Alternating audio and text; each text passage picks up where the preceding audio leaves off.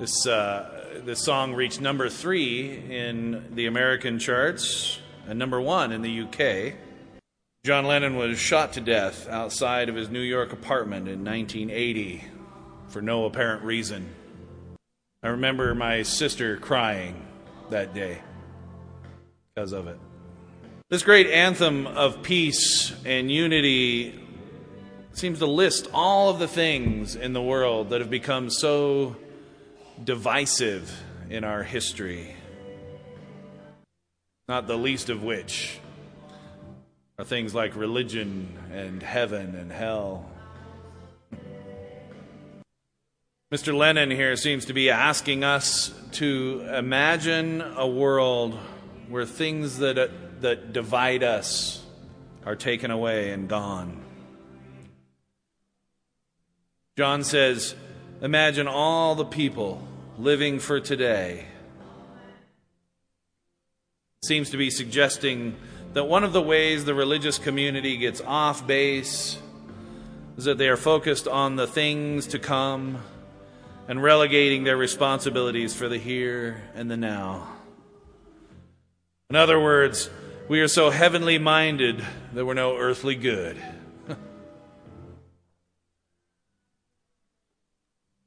I have to say that in a lot of ways, Mr. Lennon and I are in agreement. I think where we differ is in what we must imagine together. John suggests that if we imagine away all of the things that have been used to divide people, that we will come together in peace. I guess what I say is that if we can imagine a world where all people live together in peace, that the things that have been used to divide us will no longer have the power to do so.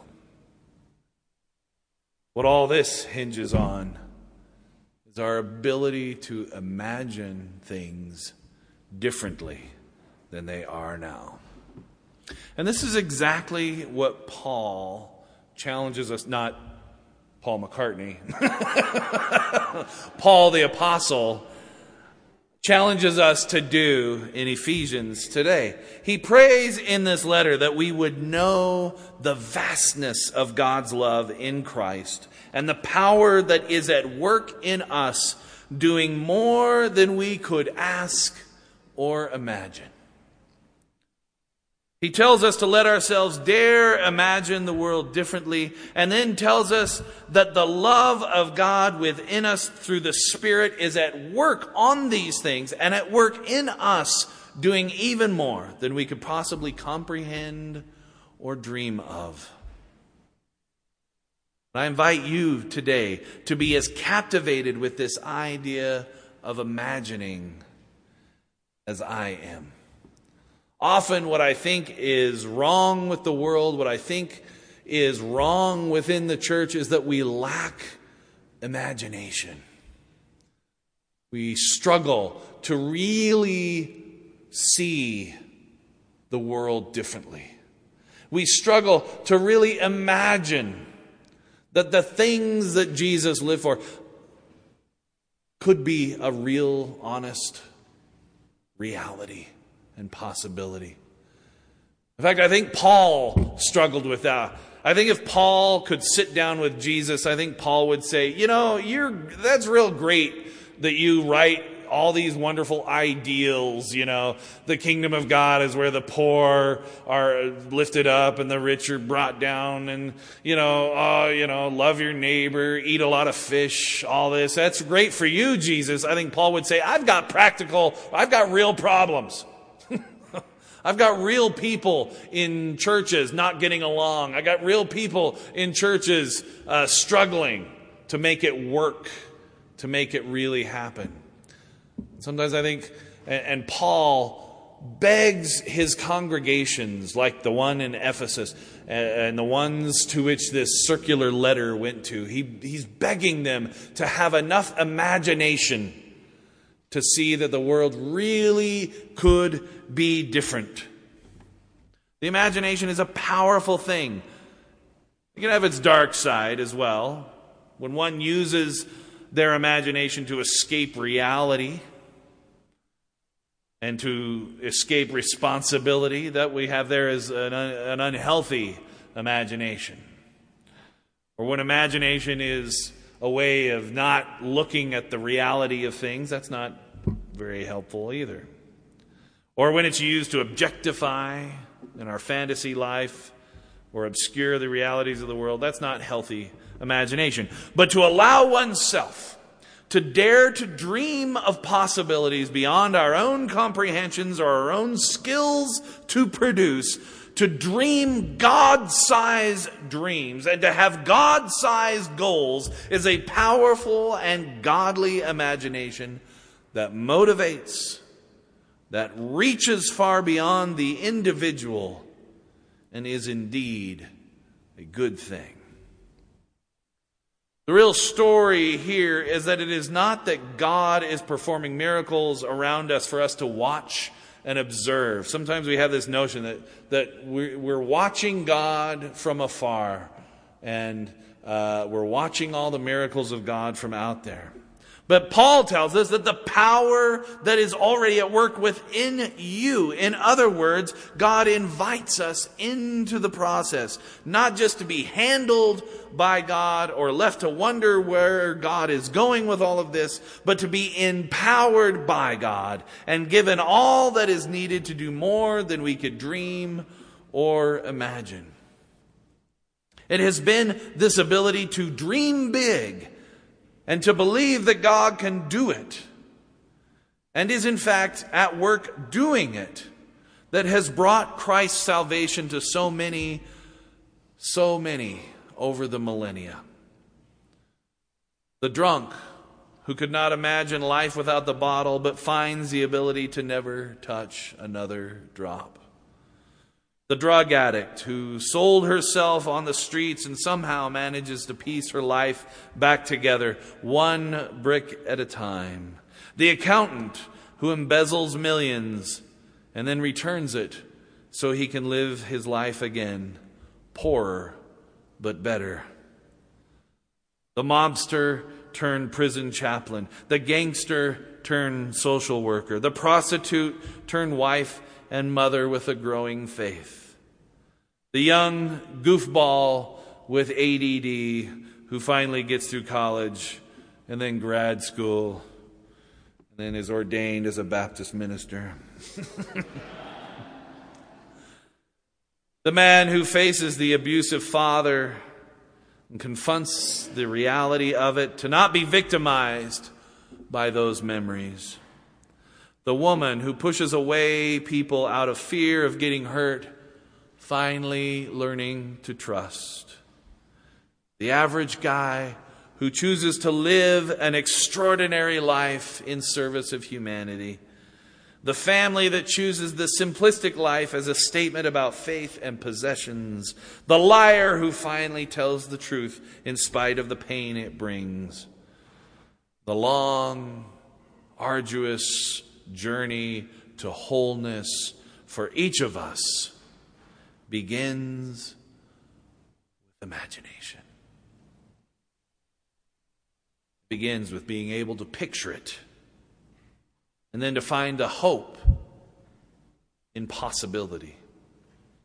And then to live into the reality of it through, as Paul says, the power that is at work within us now, that is able to do abundantly far more than we could ask or imagine. Paul, in saying this, invites the church in Ephesus and by extension, Salt Lake First Baptist Church here today to do the same thing to open ourselves up to the possibilities of what that power is that is at work within us and what that power can do.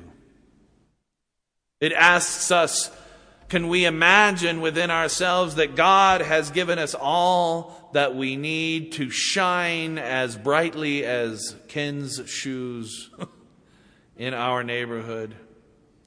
Can we imagine within ourselves that we can, by the leading of the Holy Spirit, be a place of healing, of compassion, of transformation, of new life? Amen?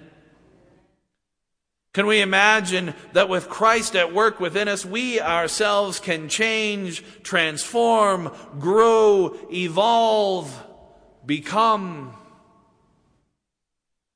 Can we imagine that we as a church can address the issues that plague the world today? The issues that everyone else has given up on, the issues that politicians run on and yet do nothing about, issues that continue to divide our world. Can we imagine that we within ourselves and within this community have the ability and the power to change those things that confound the rest of the world? Amen. Can we see ourselves as the hands and feet of Christ, bringing hope, bringing salvation, bringing love to this hurt and broken world? we imagine making that kind of difference? Hard to imagine. And yet, we are asked to, we're commanded to, we're empowered to. And I can think of some examples. There is, you probably don't know this. I forget the name of it because I didn't write it down, but there is a community in Palestine that is deliberately made up of Jews and Arabs living in an egalitarian community together.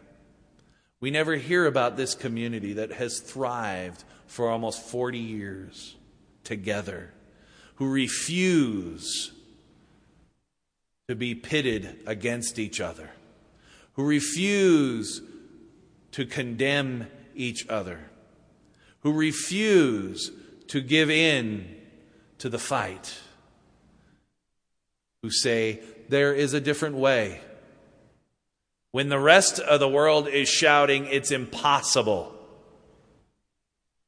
they are living it out in this little, unheard of community that is shouted down by the wars and the warmongers. It's hard for us to imagine the world being a different place, but it starts like that. Small community of people saying, I refuse to see the world in this black and white way, in this A and B way, in this right and left way in this us and them way. Refuse to see the world that way and choose to see it differently. Only when we can imagine things being different can we ever hope to have a faith that drives the world toward change. It is Paul's prayer that we be motivated and empowered by this imagining to the point that they would never write the church off. So much of the world today has said, you know what, the church is offering us nothing. The church isn't making a difference. The church is not changing the world. The church is not uh, fixing the problems. The church is not changing lives. And our young people are running away in droves because the church has not made it happen. We have not lived into this calling as much as we have been empowered to do. We have failed to imagine. We have failed to have God sized dreams and God sized ambitions. There was a church uh, that a friend of mine is the pastor of in Olympia, Washington. And uh, he was doing some long range planning and he went down to the city planner's office and uh, asked to see the plans, the 10 year plan for the uh, city. He just wanted to kind of see what w- where they thought it was going so that they could respond through ministries that met the needs of the community around them. And when he opened up the blueprints and he looked at the city plan, they had written the church out. it was gone replaced with something else. I don't remember what it was, but it was gone. So inconsequential was the impact of the church in Olympia, Washington, that the city planners figured it would be gone by the time 10 years had rolled around. It is my prayer today that, that we make such an impact, that we can imagine a world, that we can imagine ourselves making such an impact that the city planners would dare not write off First Baptist Church. That they would never imagine a city without us here because we've made such a difference, because we made such a contribution, because we've changed lives, because we've changed the world.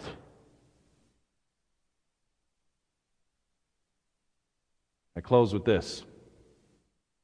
You may say that I'm a dreamer, but I'm not the only one.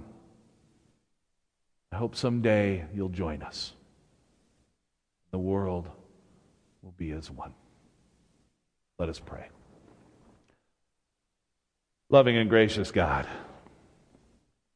we thank you for the imagination of Christ, the God sized dreams that He has planted within us, so that our DNA speaks of the kingdom of God that we cannot help but be agents of that same kingdom in this hurt and broken world. May we dare to dream big in the hope of a new world where love abounds. In the name of Christ we pray. Amen.